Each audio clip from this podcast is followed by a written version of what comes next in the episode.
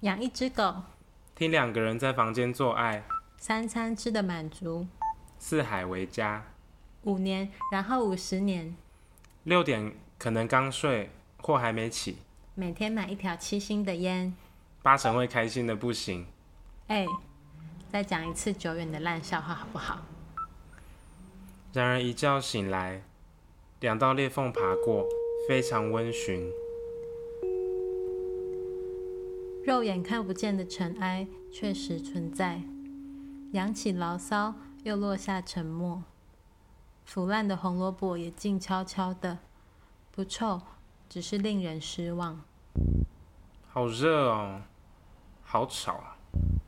房间附一层烟灰，风一吹，满脸都是灰，吹成几张黑面，面面相觑。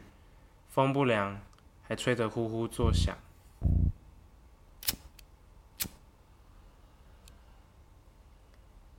太长的沉默容易烧伤小指头，过短的烟头会熄灭着迷的火，把鼻子凑近打火机。